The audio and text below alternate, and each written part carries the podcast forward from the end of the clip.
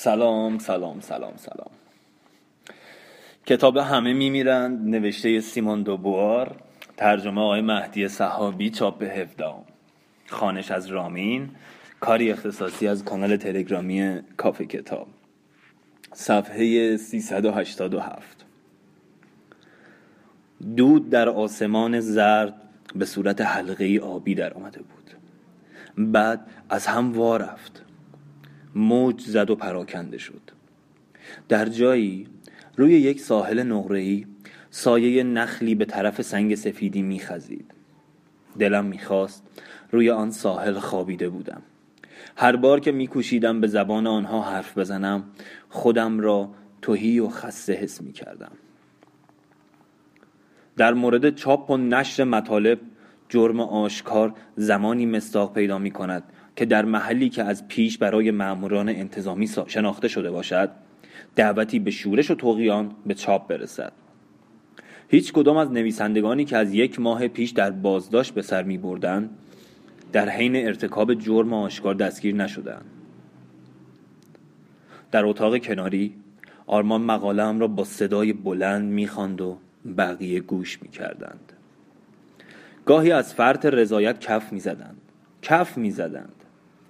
اما اگر در را باز می کردم چهره های همهشان در جا خوش می شد تمام شبها را با آنان کار می کردم هر آنچه را که دلشان می‌خواست برایشان می نوشتم اما باز برایشان بیگانه بودم. به اعتقاد من شما که مردی را از خانه و کاشانهش دور می کنید چندین هفته او را به اتهامی غیرقانونی به سیاهچال میاندازید و جرأت می‌کنید که به بهانه کلمه ناخوشایندی که از سر خشم و نومیدی علیه مقامات شما بر زبان آورده محکومش کنید. با این کار خود حقوق مقدسی را که ملت فرانسه به بهای خون خود به دست آورده پایمال می‌کنید. این را من نوشته بودم و فکر می‌کردم اگر ماریان زنده بود از این کارم خوشش می آمد.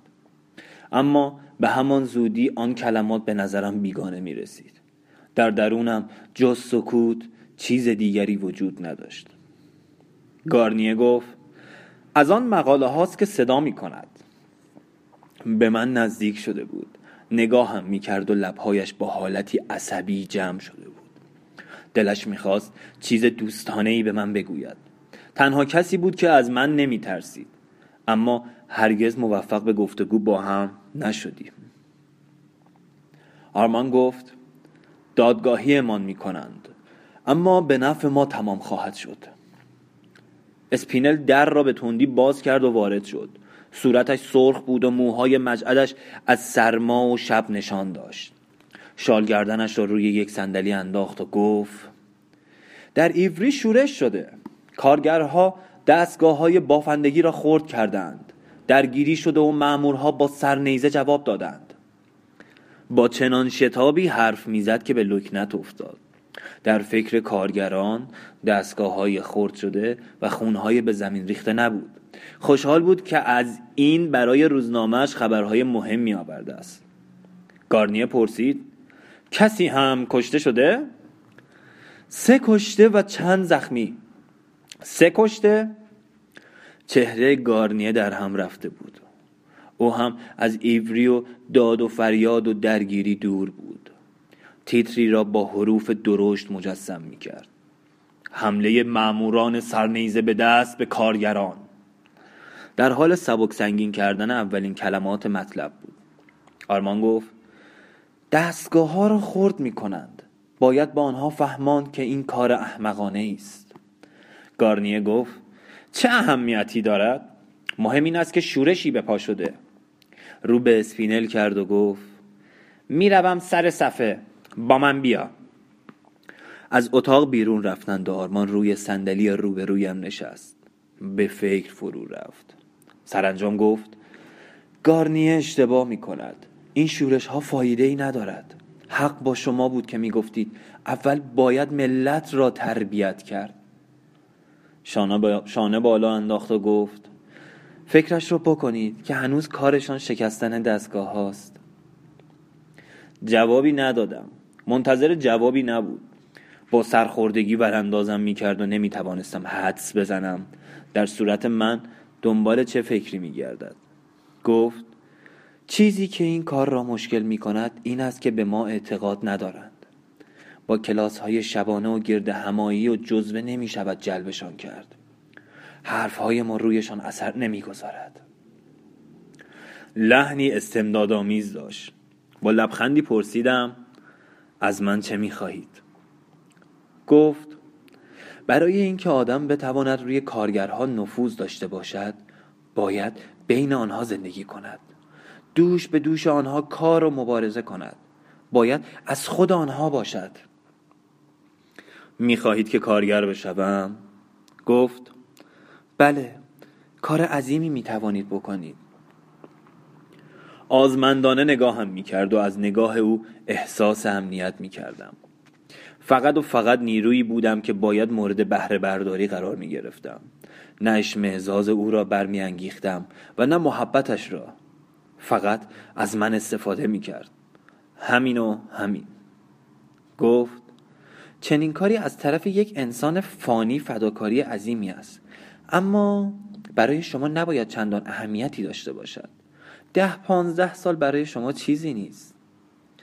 گفتم درست است. چیزی نیست. چهرش از هم باز شد. پس قبول می کنید؟ گفتم سعی خودم را می کنم گفت کار مشکلی نیست. همین که شروع کنید موفق می شوید دوباره گفتم سعی خودم را می کنم نزدیک لانه مورچه خوابیده بودم. او به طرفم آمد. بلند شدم و او به من گفت سعی کن با مردم باشی. هنوز صدایش را میشنیدم. نگاهشان می‌کردم و می‌گفتم مردمند. اما هنگام غروب در کارگاه در حالی که لوله های کاغذ مرتوب را از رنگ سرخ و زرد و آبی می پوشاندم نمی توانستم صدای دیگری را نشنوم که می گفت انسان یعنی چه؟ برای من چه کار می توانند بکنند؟ قررش دستگاه ها زمین زیر پایمان را می لرزاند و این لرزش زمان ساکن و بی آرام بود پسرک پرسید هنوز خیلی مانده؟ روی نردبان کوچکی ایستاده بود و در هاونی رنگ میسایید. درد پشت خمیده و پاهای کرخ شدهش را حس می کردم سرش از خستگی چنان توهی و چنان سنگین شده بود که تنش را به طرف زمین می کشید خسته شده ای؟ جوابی نداد. گفتم کمی خستگی در کن. روی بالاترین پله نردبان نشست و چشمانش را بست. از سر صبح قلموهای آغشته به رنگ شل روی لوله های کاغذ در حرکت بود. از سر صبح همان روشنایی کدار و بوی رنگ و قررش یک نواخت و موزون دستگاه ها ادامه داشت. همچنان و همچنان ادامه داشت. از سر صبح از اولین روز آفرینش جهان همان ملال همان خستگی و ضربان زمان. دستگاه های بافندگی همچنان و همچنان قر و قر می کرد در کوچه های کارمونا در خیابان های گاند ماسوره ها می آمد می رفت می آمد می رفت خانه هایی در آتش می سوخت از میان شعله ها آوازهایی به گوش می رسید خون با آب بنفش جوی ها می آمیخت و ماشین ها همچنان و همچنان قر و قر می کرد دستها قلمو را در رنگ سرخ فرو می برد قلمو را روی کاغذ می کشید سر پسرک روی سینهش افتاده بود. خوابش برده بود.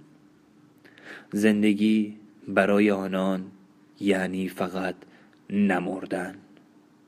آن همه بگو مگو چه فایده ای داشت. وانگهی به زودی همهشان خلاص می شدن. مرگ به سراغ همهشان می آمد آنجا سایه نخل به طرف سنگ می خزید دریا به ساحل یورش می برد دلم می‌خواست از آن در وارد شوم و بکوشم سنگی میان سنگ های دیگر باشم. کودک چشمانش را باز کرد و پرسید هنوز زنگ نخورده؟ پنج دقیقه دیگر مانده. خندید. خندهاش را با ولع در قلبم ضبط کردم. به خاطر همان روشنایی که به چهرهش نشست قررش دستگاه ها و بوی رنگ همه و همه دگرگون شد. زمان حالت مرداب ساکن را از دست داد. در زمین بسیار امیدها و حسرتها و نفرتها و عشقها وجود داشت. پایان کارشان مرگ بود. اما پیش از آن زندگی می کردند نه مورچه بودند و نه سنگ. انسان بودند. از برای لبخند آن کودک ماریان دوباره ظاهر می شد و به من اشاره می کرد به مردم. ایمان داشته باش. با آنها باش. انسان باش. دستی به سر کودک کشیدم. تا چه مدت دیگر می توانستم هنوز آن صدا را بشنوم؟ روزی که لبخندها و گریه هایشان دیگر اثری بر من نگذارد. چه خواهم شد؟ گفتم تمام شد. مرد روی لبه صندلی خشکش زد گیج و منگ به سر کبودی که روی بالش افتاده بود خیره شد. زنی مرده و زنی دیگر در طبقه ششم نجات یافته بود. می توانست عکس این باشد و برای من هیچ فرقی نمی کرد اما برای آن مرد درست مرگ همان زن زن خودش اهمیت داشت. از اتاق بیرون رفتم. از همان آغاز اپیدمی داوطلب پرستاری شده بودم و سر تا سر شبها کارم روغن مالیدن و زالو انداختن بود. شفا می‌خواستند و میکوشیدم شفایشان بدهم. میکوشیدم با آنان خدمت کنم و برای خودم هیچ سوالی مطرح نکنم. خیابان خلوت بود. اما از طرف راست صدای آهن می آمد. یکی از آن عرابه های توپخانه بود که در آن روزها برای نش کشی به کار گرفته می‌شد و با تکان و سر و صدای بسیار راه می‌رفت. گفته می‌شد که بر اثر تکان آن تابوتها اغلب می شکست جسدها به زمین می افتاد و از هم وا می رفت و روی سنگ فرش ها پخش می شد در سر کوچه های صورتی مردانی نش های سفید مرمری با لکه های سیاه را روی تشک و تخته می بردن و در گودال ها روی هم می انداختن. همه کسانی که می توانستند فرار کردند. پیاده سوار بر اسب و قاطر. با دلیجان گاری و کالسکه به تاخت از دروازه های پاریس بیرون رفتند اشراف سرمایهداران مقامات نمایندگان مجلس و همه ثروتمندان گریخته بودند و محکومان به مرگ شبها در کاخهای رها شده میرقصیدند. به راهب سیاه چرده گوش می‌دادند که صبح در میدان وضع می‌کرد. فقرا نتوانسته بودند فرار کنند. در شهر آلوده مانده بودند. با تن یخزده یا گداخته از تب روی تخت افتاده بودند. صورتهایشان کبود یا سیاه می‌شد و لکه های تیرهی بدنشان را فرا می گرفت صبح که می‌شد مرده ها را جلوی درها قطار می کردند و بوی مرگ آهسته آهسته آسمان آبی را پر می کرد زیر آسمان خاکستری مردنی ها را به بیمارستان می بردند درها به روی بیماران محتضر بسته می شد خیشاوندان و دوستانشان بیهوده پشت نرده ها جمع می شدند تا شاهد آخرین نفسهایشان باشند. در را باز کردم. آرمان پایین تخت نشسته بود و گارنیه کنار میزی ایستاده بود که شمعی روی آن میسوخت. گفتم چرا آمدید؟ بی احتیاطی کردید. مگر به من اطمینان ندارید؟ آرمان گفت نمی‌خواهیم در تنهایی بمیرید. گارنیه چیزی نگفت. دستها را در جیب کرده بود و به بدن وارفته بیمار روی تخت خیره شده بود. روی اسپینل خم شدم. پوستش جمع شده بود و به استخوانهایش چسبیده بود. از زیر پوست کبود صورتش کم کم شکل جمجمه پدیدار می‌شد. لبهایش سفید و پیشانیش از عرق سرد خیس بود. مچش را وارسی کردم. سرد و لزج بود. نبزش کم کم از ضربان میافتاد. آرمان گفت کاری نمی شود کرد؟ هر کاری می‌شد کردم. به نظر می رسد که کارش تمام است. گارنیه گفت بیست سال. چقدر هم زندگی را دوست داشت. نومیدانه به چهره در هم شکسته اسپینل چشم دوخته بودند. برایشان آن زندگی رو به تباهی یگانه بود و همتا نداشت. زندگی اسپینل بود که 20 سال داشت و دوستشان بود. یگانه مثل تک تک لکه های نوری که در خیابان میان دو ردیف سرو میرقصید بئاتریچه را نگاه می کردم و از خودم میپرسیدم آیا او هم شبیه این پشه های یک شبه است؟ دوستش داشتم و او بی تفاوت بود. اما دیگر دوستش نداشتم و مرگ بیش از یک پشه برایم اهمیت نداشت. گفتم اگر بتواند تا صبح مقاومت کند هنوز امکان نجاتش است دستم را زیر ملافه بردم و به مالش تن یخزدهش پرداختم. او را روی شنلم انداخته بودم و اندامهای جوانش را مالش می دادم. برای دومین بار او را به دنیا می آوردم و او با سوراخ بزرگی در وسط شکم از دنیا می رفت. براش ذرت و گوشت قرمه آورده بودم و او گلوله ای را در مغز خودش شلیک کرد چون از گرسنگی جان می‌کند مدت درازی مالشش دادم و کم کم گرمایی از زیر انگشتانم به طرف قلبش رفت. گفتم شاید بتواند مقاومت کند. کسانی به دو از زیر پنجره گذشتند. بدون شک برای کمک خواهی به پاسگاه سر خیابان می‌رفتند که فانوس سرخش روشن بود و دوباره سکوت شد. گفتم شما باید بروید. کاری برایش نمی‌توانید بکنید. آرمان گفت باید بمانیم. من هم دلم می‌خواهد وقت مردن دوستانم کنارم باشند.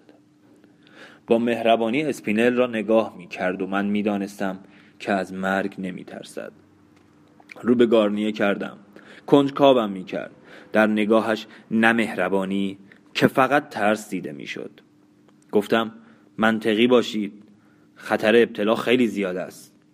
دهانش کمی جمع شد و یک بار دیگر به نظرم رسید که دلش می‌خواهد با من حرف بزند. در درون خود زندانی بود. تقریبا هیچ وقت لبخندی به لبش دیده نمی‌شد و هیچ کس نمی‌دانست چه فکر می کند ناگهان به طرف پنجره رفت و آن را باز کرد. چه خبر است؟ هیاهویی از خیابان به گوش می رسید هر شب آتش بزرگی سر چهار راه روشن می کردند به این امید که هوا از آلودگی پاک شود. در روشنای شعله ها چشممان به گروهی زن و مرد جنده پوش افتاد که یک گاری دستی را از میدان میگذراندند. فریاد می‌زدند مرگ بر عاملان گرسنگی. گارنیه گفت زباله گرد ها هستند. دستور داده شده بود که زباله ها را شب هنگام جمع کنند تا آنان نتوانند در میان آنها به جستجو بپردازند. و زبال گردها که از نان خوردن افتاده بودند با نفرت فریاد می‌زدند. مرگ بر عاملان گرسنگی. فریاد می‌زدند. پسر شیطان. و به زمین توف میانداختند. گارنیه پنجره را بست. آرمان گفت کاش رهبر داشتیم. مردم برای انقلاب آمادگی پیدا کردند گارنیه گفت فوقش برای یک شورش. ما باید بتوانیم شورش را تبدیل به انقلاب کنیم. زیادی دچار تفرقه ایم. پیشانی هایشان را به شیشه پنجره چسبانده بودند و آرزوی شورش و کشتار داشتند. من نگاهشان می کردم و سر در نمی آوردم گاهی به نظرم می رسید که انسانها برای زندگی که ناگزیر به کام مرگ می رود چنان ارزشی قائلند که خنده آور است. برای چه با آن همه پریشانی به اسپینل خیره شده بودند؟ و گاهی با خیال راحت میپذیرفتند که زندگی خود را برای همیشه به باد دهند. چرا باید بیهوده در آن اتاق آلوده میماندند؟ چرا باید برای برپایی شورش های خونین همداستان می شدن زمزمه به گوش رسید. آرمان. اسپینل چشمان خود را باز کرده بود و مردمک هایش در ته کاسه گود چشمان گم شده بود و حالتی داشت که انگار آب شده بود. اما چشمانی زنده بود. می‌دید. میمیرم. آرمان گفت نه راحت بخواب خطر رفت شده. پلک های اسپینل پایین بود. آرمان رو به من کرد و پرسید درست است؟ نجات پیدا کرده؟ دست اسپینل را گرفتم. یخ نبود نبضش می‌زد. گفتم باید امشب را بگذراند. شاید بتواند. کم کم سحر می‌شد. گاری بزرگ روبازی که رنگ سیاه خورده بود از پای پنجره ها میگذشت ها را از خانه ها جمع می کردند. در گاری می چیدند و پارچه های رویشان می انداختند. در سراسر کوچه سربالا که سنگ فرش های صورتی داشت عرابه های از این خانه به آن خانه می رفتن و جنازه ها روی هم تل می شد. آرمان چشمانش را بسته بود. روی صندلی نشسته و در خواب بود. گارنیه با چهره عبوس به دیوار تکیه داده بود. آتش چهار را خاموش شده بود. و زبال گردها رفته بودم مدت درازی میدان خالی ماند بعد مرد دربانی در آستانه در پیدایش شد با حالتی زنین به سنگفرش کوچه چشم دوخت گفته می‌شد که گاهی صبحها تکه های گوشت و قرص های عجیبی جلو در خانه ها پیدا می شود که افراد مرموزی آنها را پخش می کنند شایع بود که کسانی به آب و چشمه ها و گوشت قصابی ها زهر می‌زنند و توطعه عظیمی مردم را تهدید می کنند می گفتند من با شیطان پیمان بستم و سر راهم با حالتی اکراه آمیز توف می انداختند گارنیه زیر لب گفت شب را گذراند. بله گونه های اسپینل کمی جان گرفته بود. دستش ولرم بود و نبزش می‌زد. گفتم نجات پیدا کرد.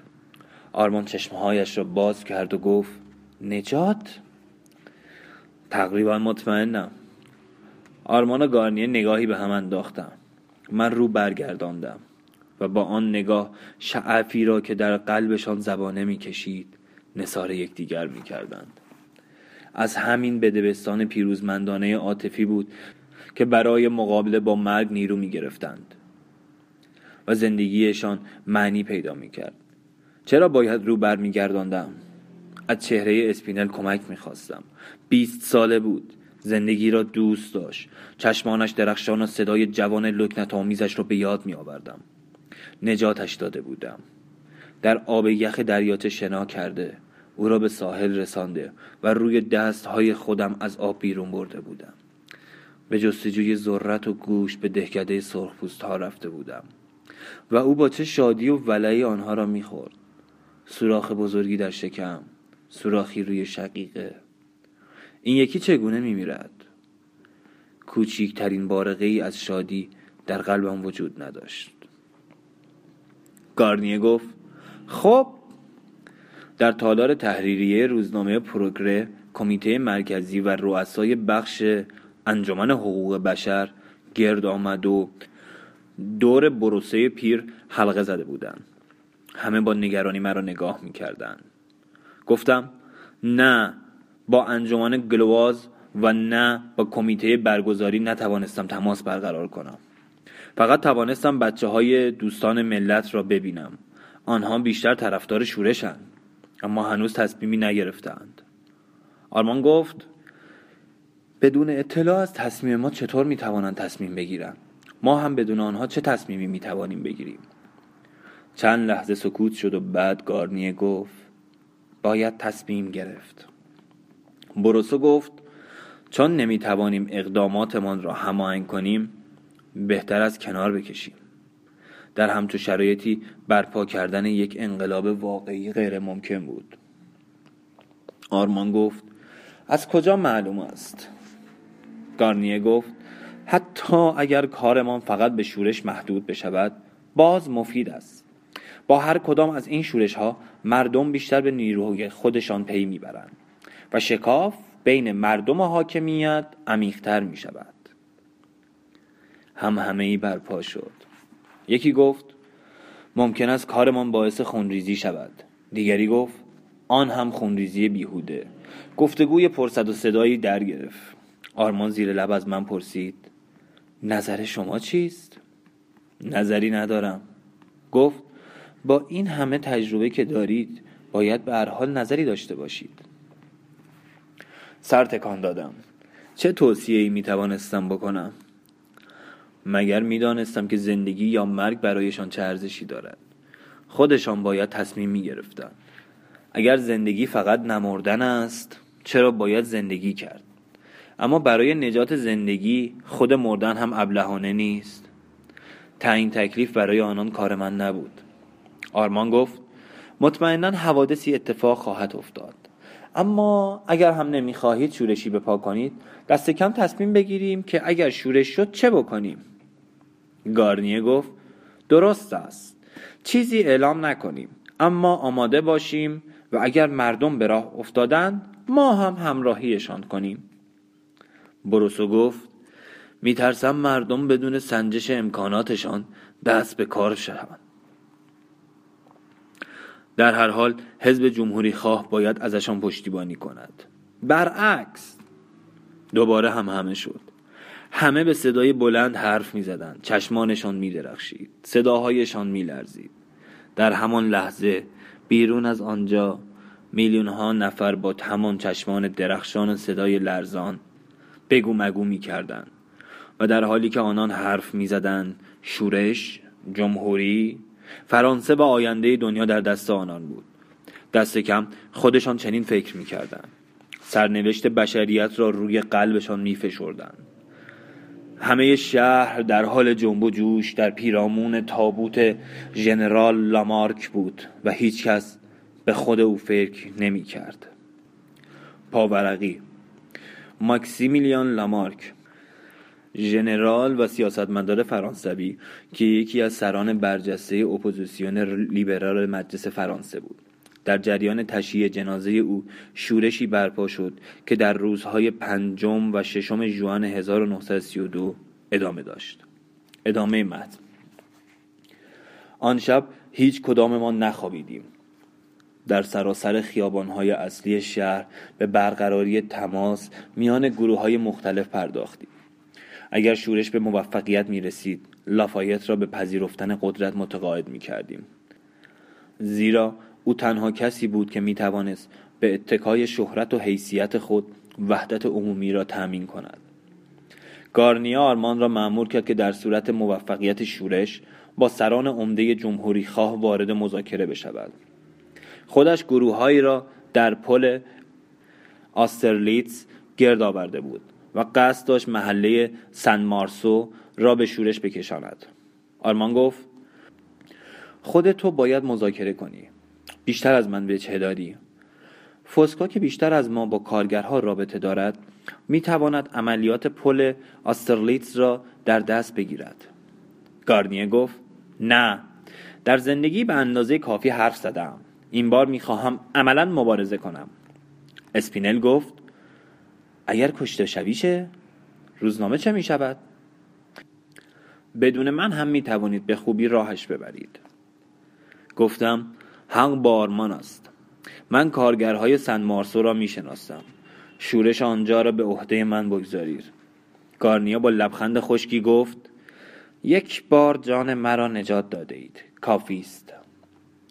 چهره ناآرام و چشمان خشن و کمی گریزانش را نگاه کردم. لبهایش حالتی عصبی داشت و گوشه هایش چین برداشته بود. به افق که در آن سوی آن رود خروشانی جریان داشت خیره شده بود. خوشه های سبزی بالای ساقه های بلند خیزران میرقصید و سوسمارها در لابلای گلولای گرم خوابیده بودند.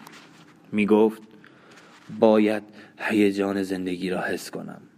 حتی اگر به قیمت جانم تمام شود.